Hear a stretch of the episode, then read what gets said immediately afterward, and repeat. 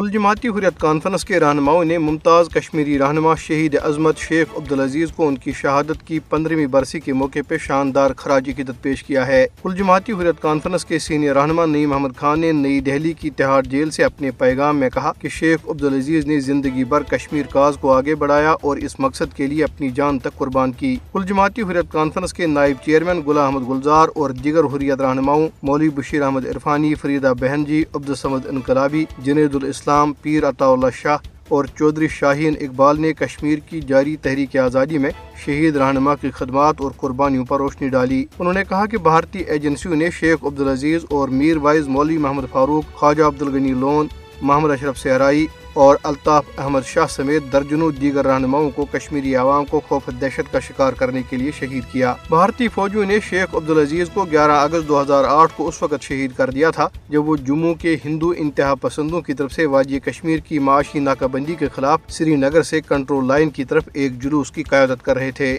بھارتی فوجیوں نے سری نگر بارہ ملا اور بڑگام اضلاع کے مختلف علاقوں میں جاری محاصرے اور تلاشی کی کارروائیوں اور گھروں پر چھاپوں کے دوران کم از کم آٹھ کشمیری نوجوانوں کو گرفتار کر لیا۔ ادھر مقبوضہ جموں کشمیر کی ہائی کورٹ نے جماعت اسلامی، مقبوضہ جموں کشمیر کے امیر ڈاکٹر عبدالحمید فیاض کی کالے قانون، پبلک سیفٹی ایکٹ کے تحت نظر بندی کے خلاف دائر درخواست مسترد کر دی ہے۔ اقوام متحدہ کے خصوصی نمائندے برائے انسانی حقوق اور عالمی ادارے کے دیگر ماہرین نے ایک مشترکہ بیان میں کہا ہے کہ بھارت جموں کشمیر میں سول سوسائٹی کو نشانہ بنانے کے لیے انسدادی دہشت گردی کے قوانین کا غلط استعمال کر رہا ہے۔ بیان میں انسانی حقوق کے کشمیری علم برداروں خرم پرویز اور عرفان معراج کی نظر بندی اور ان پر لگائے جانے والے الزامات پر سخت تشویش کا اظہار کیا گیا۔ انہوں نے کہا کہ ان الزامات کا اصل مقصد انسانی حقوق کے حوالے سے ان کے کام کو غلط ثابت کرنا اور مقبوضہ کشمیر میں انسانی حقوق کی صورتحال کی نگرانی میں رکاوٹ ڈالنا ہے۔ ادھر جموں کے علاقے اکنور میں بھارتی فوج کی فائرنگ سے ایک شخص جام بحق ہو گیا۔ تاہم، بھارتی فوج نے مذکورہ شخص کی موت کو حادثاتی قرار دے کر اس معاملے کی پردہ پوشی کی کوشش کی ہے۔